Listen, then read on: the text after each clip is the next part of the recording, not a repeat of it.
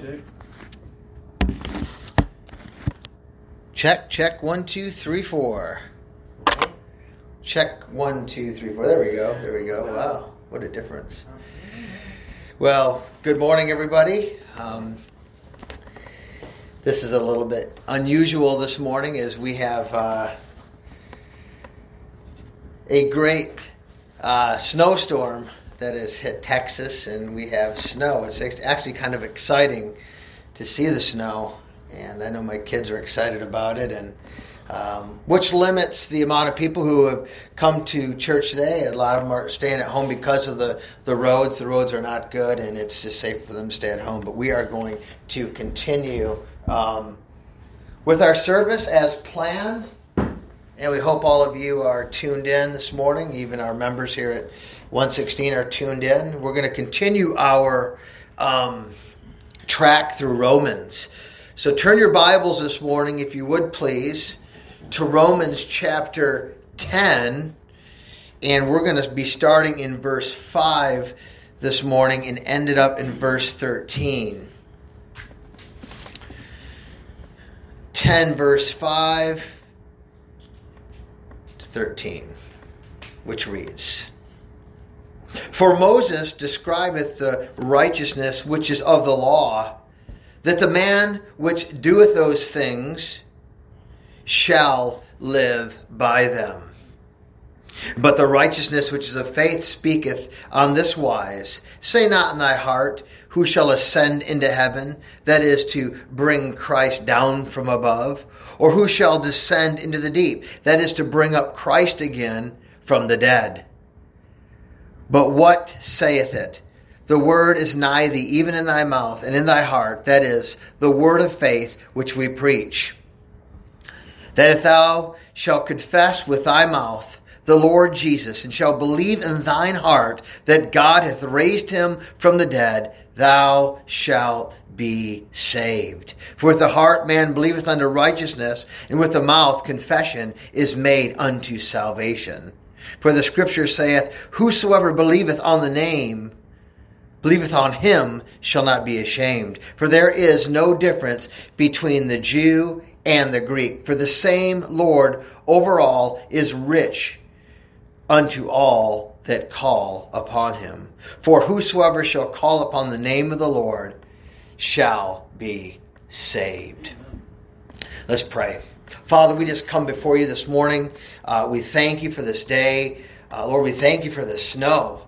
Lord, we're just, we're so um, enraptured and in awe, Lord, of you.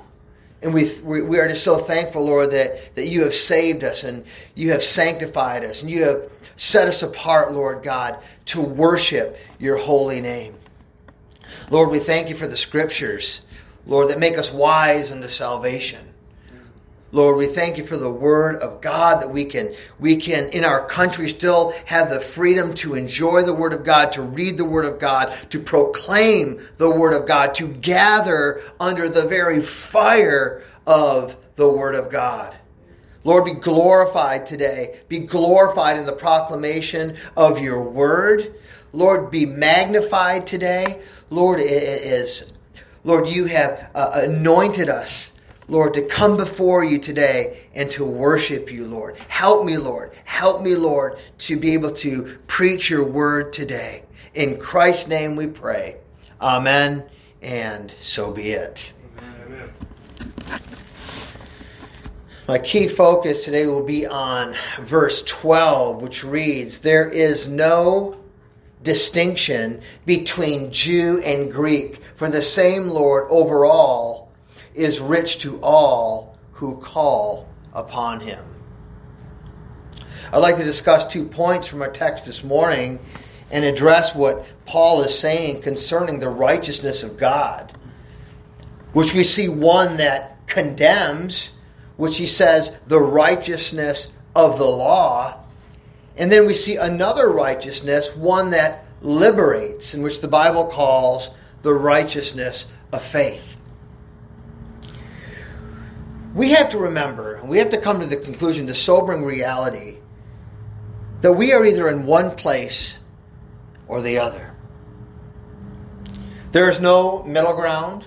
We are either saved or we are lost. We're either saved or we are lost. The Bible says, regardless of your nationality, your religion, your creed, your social standing, or the color of your skin, there is only one way to come to God and only one way to be right with God.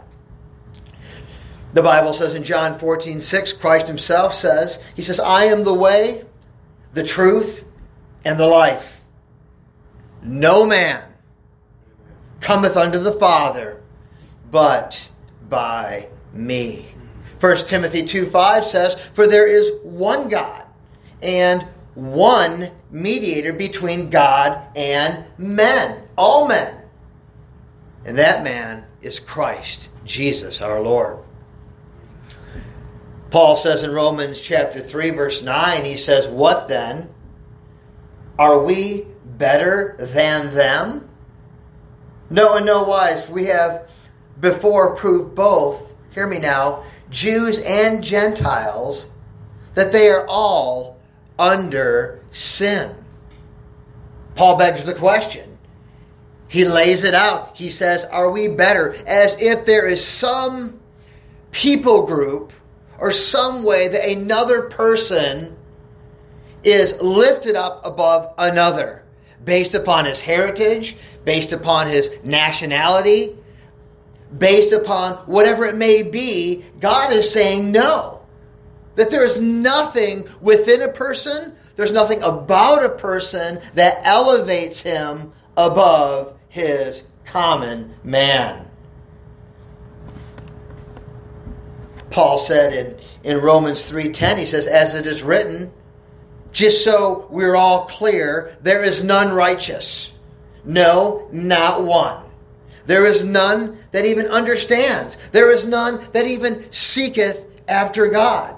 They are all gone out of the way. They are all together become unprofitable. There is none that doeth good. No, Paul makes it clear emphatically, no, not one. Their throat is an open tomb. With their tongues they have practiced deceit. The poison of asp is under their lips, whose mouth is full of cursing and bitterness. Their feet are swift to shed blood. Destruction and misery are in their ways. And the way of peace they have not known. There is no fear of God before their eyes. And now we know that whatever the law says, it says to those who are under the law that every mouth may be stopped, that all the world, all the world, by the way, that's every single person on the planet become guilty before God. Therefore, by the deeds of the law, there shall no flesh be justified in his sight. For by the law, the reason of the law, is the knowledge of sin. But now the righteousness of God without the law is manifested, being witnessed by the law and the prophets, even the righteousness of God, which is by faith of Jesus Christ, unto all and upon them, what? That believe. For there is no difference. There's no difference for all have sinned, the Bible said, and come short of the glory of God. You see, to be under sin means that we are truly guilty of violating God's holy law. We will be condemned when we stand before Him for judgment unless our sins are atoned for through Christ's blood.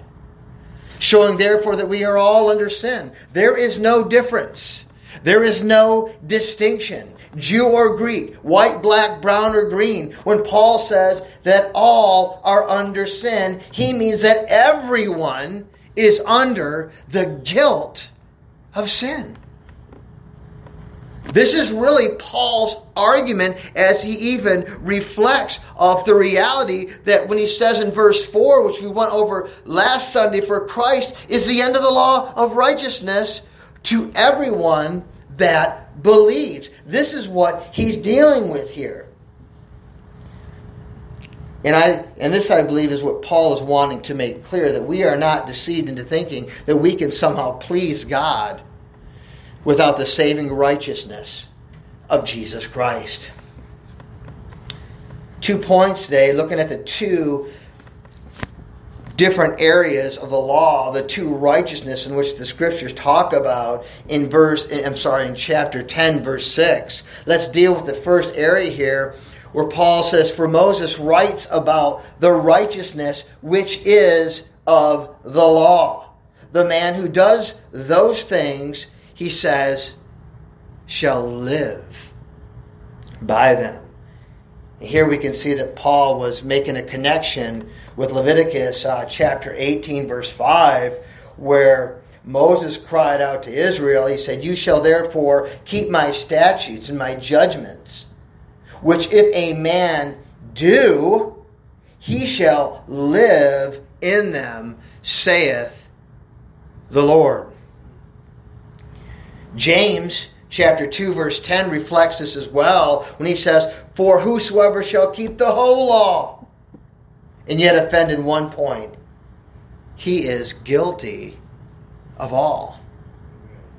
So we have to ask ourselves what is god saying in his word? What is he dealing with here? Because there seems to be two different areas that the scriptures are dealing with. There seems to be uh, two, two righteousness. Not the fact that God had God is schizophrenic and he has two natures. The reality here is that the nature of the law reflects the character of God, and it always stands and it will never change. But there's an imputed righteousness that is given to us by Jesus Christ that's imputed to us that makes us right, not based upon our own righteousness, because our righteousness, as the Bible says, is like like filthy rags. How do we know this? Because it's our righteousness pinned against the holy, righteous character of God and His commandments that show us that we are absolutely undone, incapable of ever pleasing God, that we are a sinner by nature and a sinner by practice. We are in trouble unless the Lord God grants us repentance and grants us a new righteousness, a forensic righteousness that comes from Jesus Christ alone. Do and live, the Bible says. And this is what Paul's talking about.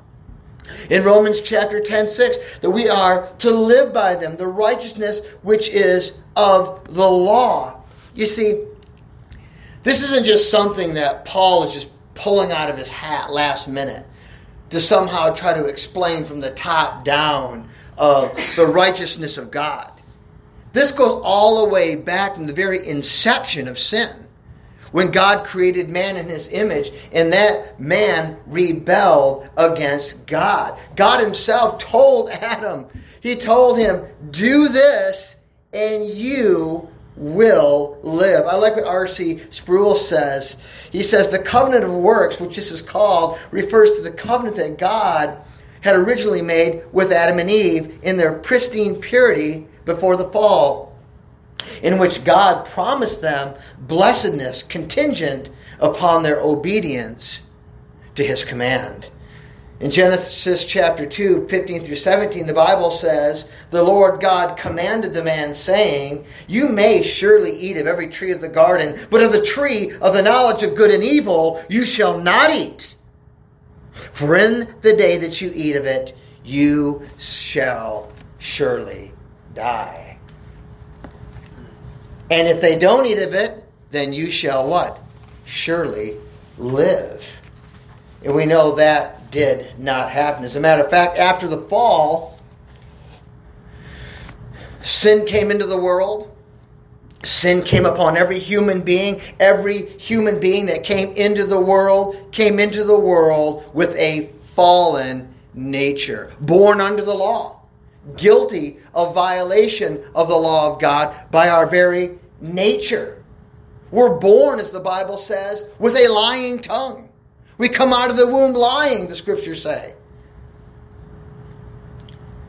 That we are conceived in iniquity. We are monsters of iniquity in all reality. But after the fall, the fact that God continued to promise redemption to creatures who had violated the covenant of works, that ongoing promise of redemption is defined as what the Bible would call, or we would call, the covenant of grace. Furthermore, the covenant of grace does not abolish works. The purpose of grace is to provide a Savior who does, hear me close now, the works Adam never did, so that the Lord can reckon us as covenant keepers via the imputation of Christ righteousness. And this is what Paul is is dealing with when he's making this proclamation that we would understand this from the foundation as brother Ivan so eloquently put this, put together this morning, Psalm 11:3, if the foundations be destroyed, what can the righteous do? We always have to go back to our presupposition. We have to go back to our premise of what this actually means because the problem is here is that somewhere along the line, someone got deceived. Someone took the law, which was never intended for salvation. It was never intended for to be a performance driven religion. It was always given that men would see themselves in truth. That they would flee to the Savior, to the Messiah, where they would be justified by faith. And this is Paul is dealing with the foundations here. We've got to go all the way back to the beginning to understand what Moses describes as the righteousness which is of the law. That he says, For the man which doeth those things shall live by them. Can a man ultimately, do we have to ask the question to ourselves this morning? Is there anything that we can do to be right with God? I think it was Martin Luther said that he has to preach justification every Sunday because every week people forget what was preached and he has to go back over again because I think because of the fall, because of our default system, because of our nature, we tend to default back to a works righteousness. And we see that Israel, up until this point, was intoxicated with this perverted view of the law, where they thought somehow that the law would, would give them preeminence over the people because they were given the law. They were shown the law. But the sad thing is that they were dead in their sin, they were hard of hearing, and they didn't understand, and they were they were envious of our Savior, they were envious of Christ, they were hateful, they were greedy. And the scriptures say they did not understand the law. They did not see their Messiah. So they twisted and they turned the law into their own vile purposes. Moses proclaimed the Ten Commandments, and they were a direct communication from God to Israel. But we know, if we read Exodus and Deuteronomy, we can see that the Ten Commandments given to the people struck them down. It says, but it was too much for their sinful, terrified souls to stand. And so Moses is entreated to stand between God and them and be the medium of communication between them. And the Lord approved of the arrangement and installed Moses into the office. What exactly is the scripture saying? Well, I know in Deuteronomy 5, we see what Deuteronomy means second time, second law, is second time of giving the law. Um, Moses gives the commandments in chapter 5, verses 7 through 21. He lays it out. If I could take these verses and kind of boil them down, they would sound like this. He gave the commandment. He says, You shall have no other gods before me. Basically, the word of God I am the Lord thy God, and you shall have no other gods before me. That's commandment one. Number two, you shall not make for yourselves any idols. Number three, you shall not take the name of the Lord your God in vain. Number four, you should keep the Sabbath day holy. Number five, you honor your father and your mother. Number six, you shall not murder. Seven, you shall not commit adultery. Eight, you shall not steal. Nine, you shall not lie or bear false witness. And number ten, you shall not covet. You see, when the law of God is preached, the Word of God is preached, the law of God, in which the Bible says that this moral law is written into the very fabric of humanity, that we're made in the very image of God, that these words should strike us in such a way because if we look at the law of God, it should bring the knowledge of sin and it should show us very clearly just how depraved, depraved we actually are and how bad we need Christ. In Deuteronomy 5 20 through 29, the words read, uh, Moses cried out, he says, These words that the Lord spoke to all your assembly in the mountain from the midst of the fire, the cloud, and the thick darkness with a loud voice. And he added no more. And he wrote them on two tablets of stone and gave them to me. And in 23 it says, So it was when you heard the voice from the midst of the darkness, while the mountain was burning and raging with fire, that you came near to me, all the heads of your tribes and your elders, and you said, Surely the Lord our God has shown us his glory and his greatness, and we have heard his voice from the midst of the fire. We have seen this day that God speaks with man, yet he still lives. Now therefore, why should we die? For this great fire, it will consume us. If we hear the voice of our Lord our God anymore, then we shall die. For who is there of all flesh who has heard the voice of the living God, speaking from the midst of the fire, as we have and lived? You see, the first time the, the, the law was preached by Moses, Mount Sinai in Exodus, we see that there wasn't this, this true reality of what sin really was.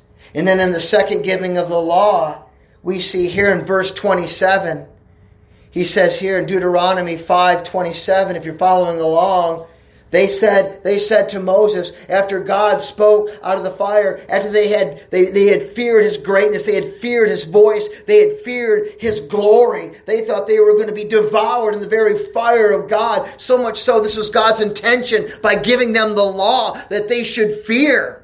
They should tremble. It should strike them to the very, very core of who they are. This point would bring them and grind them to powder that they would cry out for a mediator. And Moses, who is a mediator of Christ. Think of this for just a moment. Here's a type. Here's a picture. Here's a shadow of Christ Himself. That the law of God has done its job. It has ground them to powder. It stripped them of everything that they've held so dear. All their confidences have been abolished and destroyed to such, to such an extent. They said, No, Moses, you go. You be our mediator. You speak to God. You go near and hear all that the Lord our God may say and tell us all that the Lord our God says to you. And we will hear it and we will do it. And then it says in verse 28, this is an interesting verse here. Then the Lord heard the voice of your words when you spoke to me. And the Lord said to me, I have heard the voice of the words of this people, which they have spoken to you. They are right in all that they have spoken. Oh, that they had such a heart in them that they would fear me and always keep all my commandments, that it might be well with them in, and with their children forever. You see, once they cried out for a mediator, God says, Now I'm pleased. First giving of the law, he wasn't. Bragging, oh, we can do this, we've heard your law, we can keep this law, we can do this, yes, yes, we're Israel. But in reality, it didn't work out quite that way this time. They saw themselves in truth and they cried out for a mediator. Once they cried out for a mediator, it says that God was pleased. And that reality is the same with you and I this morning.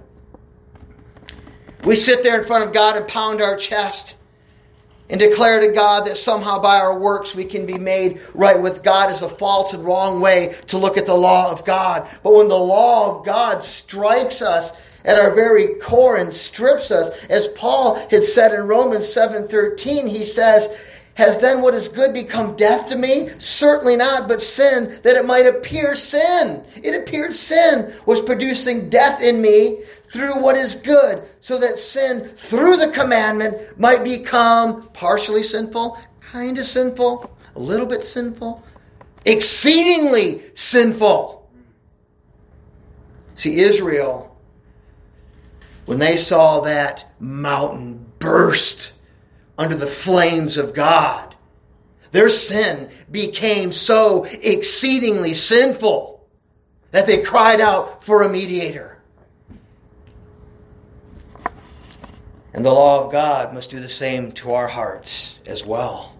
It must show us the reality of who we truly are and cause us to cry out to see our sin as being exceedingly, painfully sinful. It will see the enormity of our sin the enormity of our violations against a holy God. Our offenses against God, our willful offenses against God, not minimizing our sin and saying they're just little mistakes, not a big deal. When in reality, you've sinned against a great God, God, and they are a big deal. So we need to start seeing our sin as a big deal.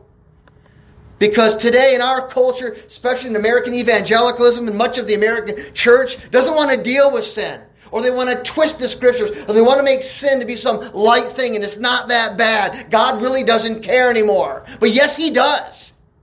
The law of God still stands. God still says to you this morning, do and live.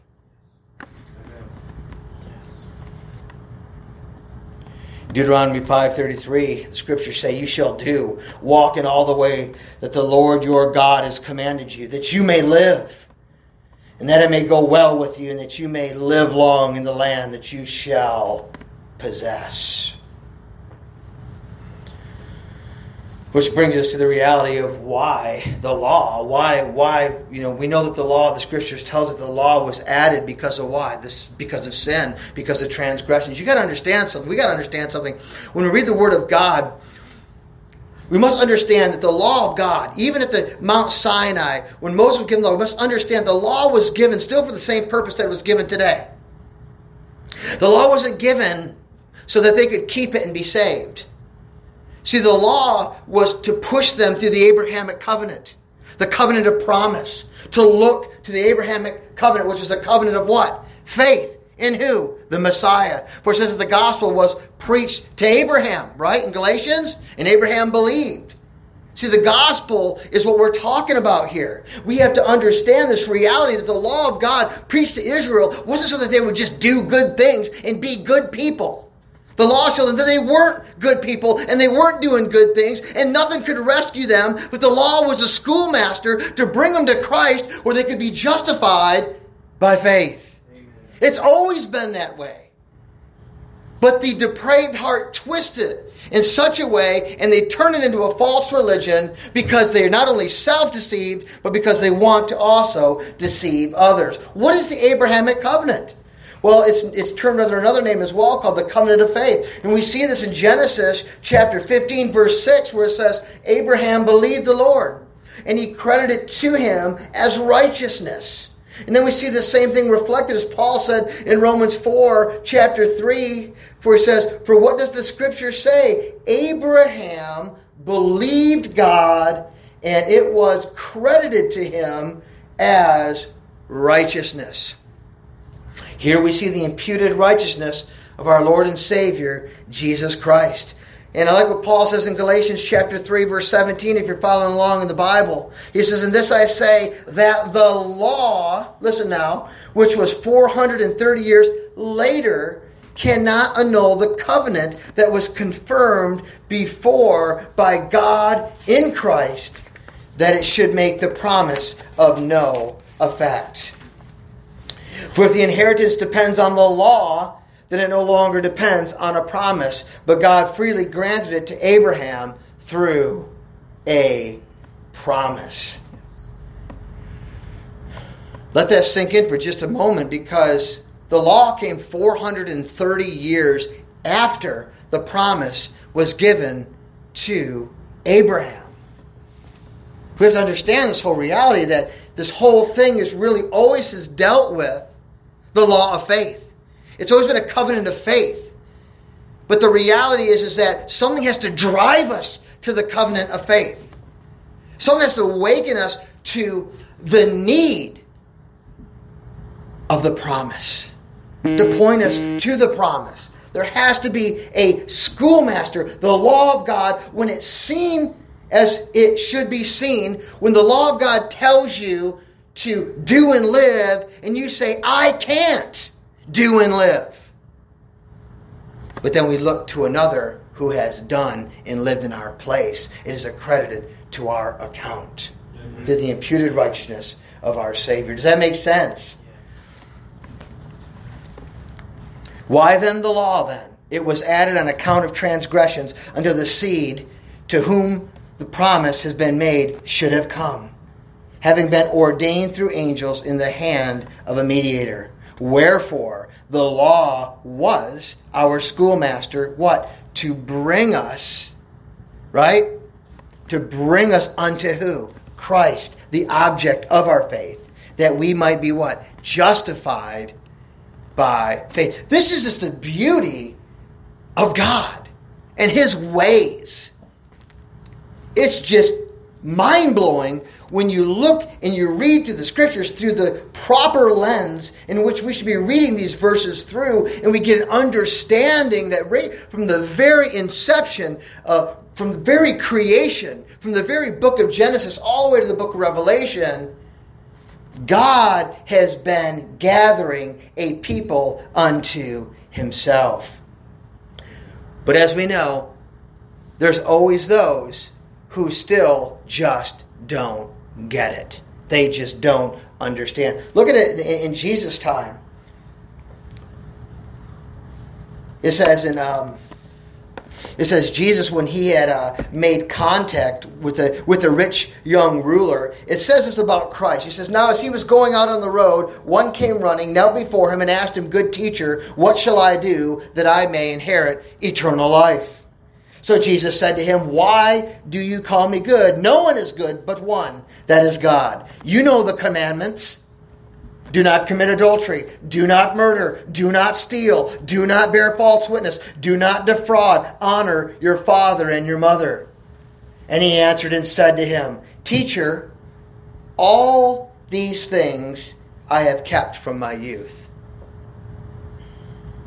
Really?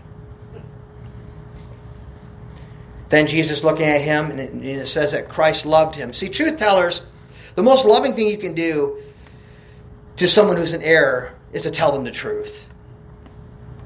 Love without truth is a lie. Always remember that. People tell you you need to be more loving. Well, what you're saying is you want me to lie.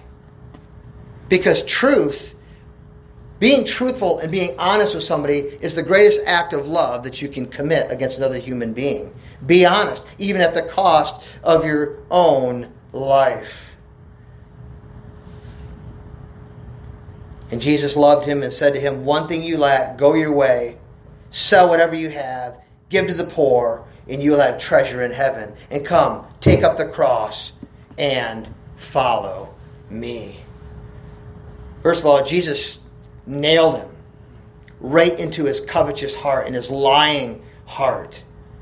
That instead of just him completing all these things that according to the true law of God, not his perverted view of the law of God, but according to truth, he was not fit and ready for heaven.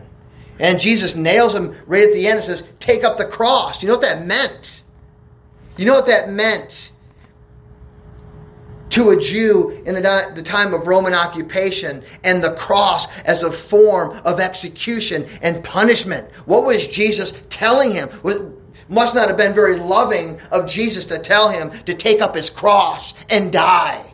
To give him that illustration of torment and bloodshed and being executed upon a cross. And this is the very message that Christ gave him. This is where you'll find treasures in heaven. Not when you're just going around living for yourself, pretending to keep the law, pretending to be a good person, But when you die, you take up the cross and you follow me. And the verse says in, chapter, in verse 22 But he was sad at this word, and he went away sorrowful, for he had great possessions. He had great possessions. Then it says, when Jesus looked around and said to his disciples, How hard is it for those who have riches to enter into the kingdom of God? And the disciples were astonished at his words, but Jesus answered again and said to them, Children, how hard it is for those who trust. There's the word right there. Those who trust in riches to enter the kingdom of God. It is easier for a camel to go through the eye of a needle than for a rich man to enter into the kingdom of God. And they were greatly astonished, saying among themselves, Who then can be saved? If that's the standard, then we're all doomed. It wasn't just about the rich young ruler, it's about all his disciples standing around listening to him as well that may have had a false perception of why they were following the Lord. But Jesus looked at them and said, With men it is impossible but not with God. For with God, all things are possible. Romans chapter 10, verse 12 says, For there is no distinction between Jew and Greek, for the same Lord over all is rich to all who call upon him. Whether you're the rich young ruler, or whether you're a poor, down and out pagan, the gospel's for you.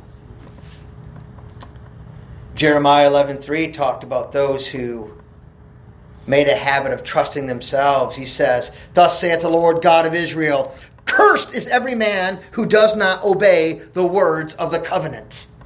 And then in 17:5 he says, "Thus saith the Lord, cursed is the man who trusts in man and makes flesh his strength, whose heart departs from the Lord." But in Galatians 3:13, we can all relax just a bit. Because Paul says Christ has redeemed us from the curse of the law. The curse that many have in trusting the arm of the flesh, trusting in your own works, trusting in your riches trusting in your reputation, trusting in your titles, trusting in your bank account, trusting in your identity.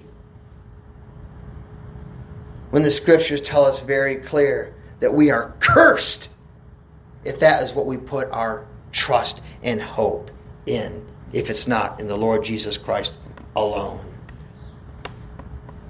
Christ has redeemed us from the curse of the law, having become a curse for us. For it is written, Cursed is everyone who hangs on a tree. That the blessing of Abraham might come upon the Gentiles in Christ Jesus, that we might receive the promise of the Spirit through faith. There it is. In Galatians 3 13 and 14, says that Jesus did not just remove our curses from us, but actually became a curse for us. This has profound meaning. Jesus not only took the negative consequences of sinful choices, but he actually struck a death blow to our cursed nature itself. He became cursed so that we would not have to experience the cursed nature. Indeed, we are the righteousness of Christ and the and that is certainly not cursed. To help us understand this further, consider these words that God spoke to Abraham in Genesis 12, verse 1. Now the Lord had said to Abram, Get out of your country, from your family, and from your father's house. You can see right here, God is calling Abraham out. He's calling him out from his country, his nationality, right? That so many of us depend upon, right? From your family. Oh no family identity, and from your father's house. To a land that I will show you. I will make you a great nation. I will bless you and make your name great. And you shall be a blessing. And I will bless those who bless you. And I will curse him who curses you. And then he says, And in you all the families of the earth shall be blessed.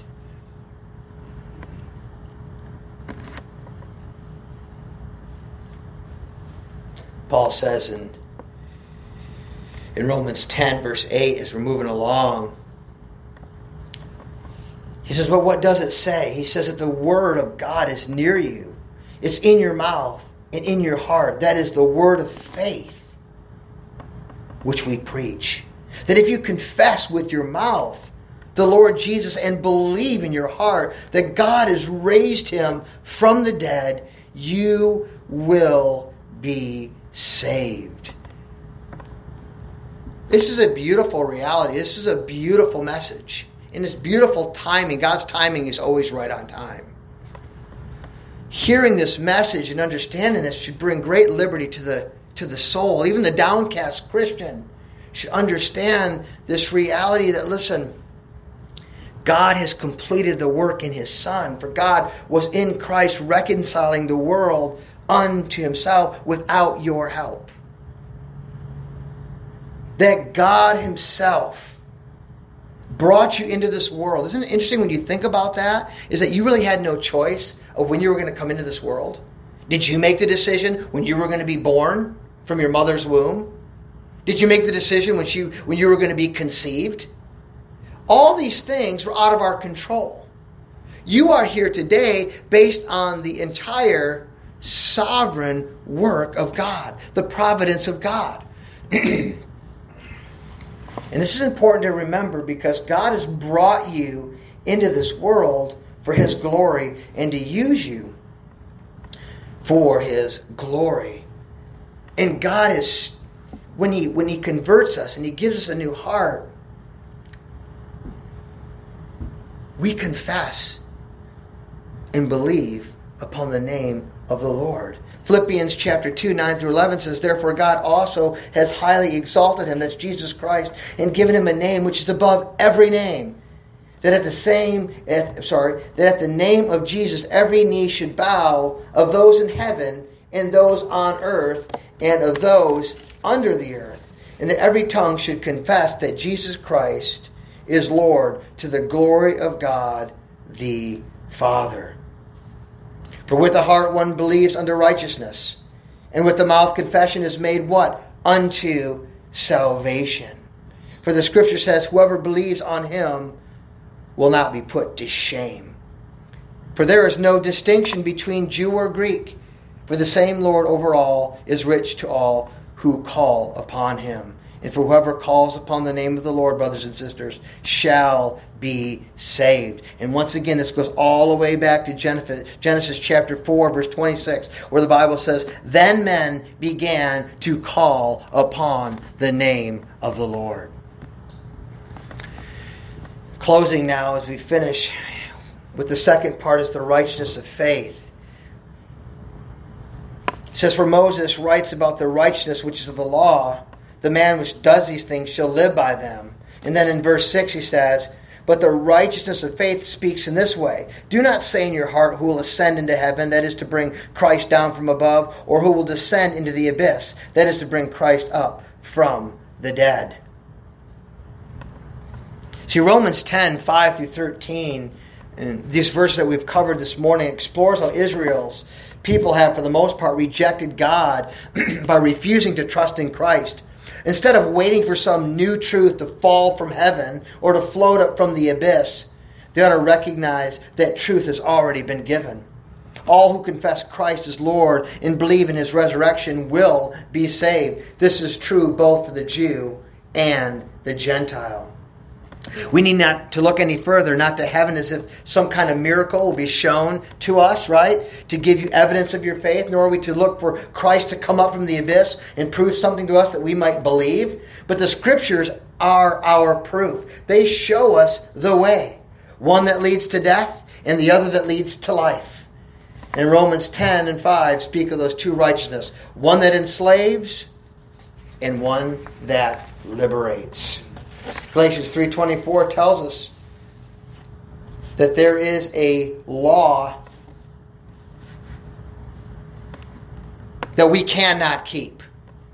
Now, let me just say this and clarify this that when we are born again, we are given the Holy Spirit of God. Doesn't mean we become antinomianism, antinomos, is anti-law. That we say we, we can't keep the law.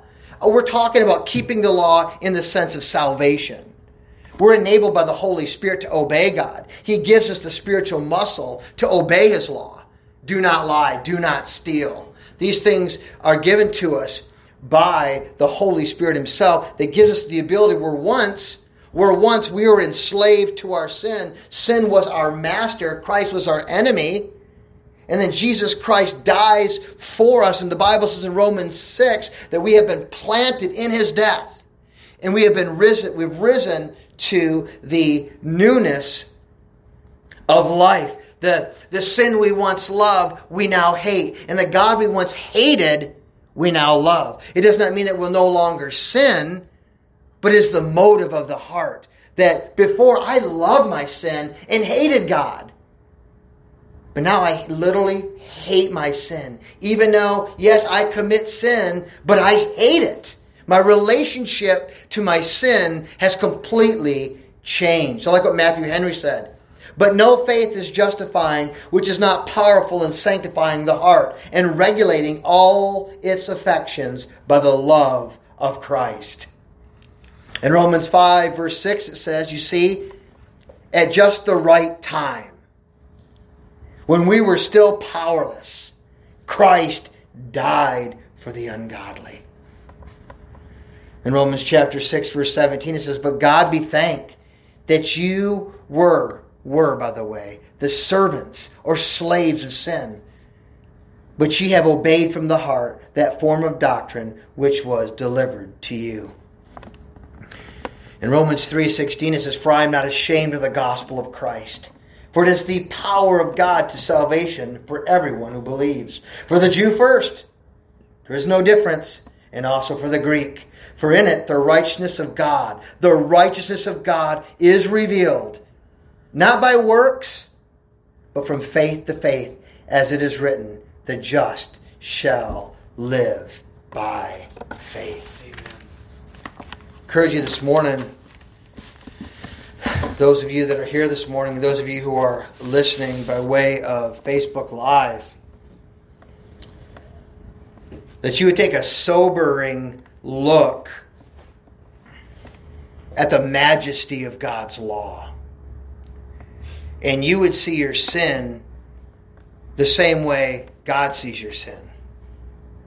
And You would see yourself at one time a very violent criminal towards God, deserving his wrath, deserving hell, deserving, deserving an eternity under the wrath of God. But God, in his mercy, divinely elected you and saved you and transformed you and has made you into a new creation. No longer a slave to sin, but a slave to righteousness. And knowing this full well, you hear a lot of messages this day and age being proclaimed from the news and all these different entitlements. I'm entitled to this because of this, or I'm entitled to this because of the color of my skin, or I'm entitled this or that, or this or that. All of those are lies, lies, because we're not entitled to anything. We're entitled to the wrath of God, but you're certainly not entitled to anything else. You're not even entitled to think the way you want to think. In one sense, we're made in the image of God. We have the freedom, don't get me wrong, to think how we want to think. No one can take that away from us. My point is, is that God owns you. He owns everything, even your thought life. We are to be good stewards with our lives and good stewards with even the way that we think because everything we do, we want to please our Lord. Let us remember nobody, based upon anything that they have done, based upon how they look, or any of these things, can qualify them for heaven. Only the blood of Jesus Christ. Only the way, the truth, and the life. No man can come. No man can come to the Father unless they come through Jesus Christ alone. Let's pray. Father, we thank you for our time together this morning. We thank you for your word. We thank you for the power of your word. Uh, we thank you for the Holy Spirit that blesses his word for his glory. Lord, I pray, Father, those who have heard this message this morning and heard the word of God, preached this morning, Lord, would take it very seriously. And not be as Israel, where they heard the law and they just yawned and thought, oh, yeah, we can do that. We can keep that. No big deal. Or the rich young ruler said, oh, I've kept all those things from my youth. When they didn't keep those things because they never saw the enormity of their sin. But Lord, that we would see ourselves in truth and we would run towards Christ and we would cling to Christ in this hour and in our eternal hour. And this I pray in the blessed name of Jesus Christ. Amen. And so be it.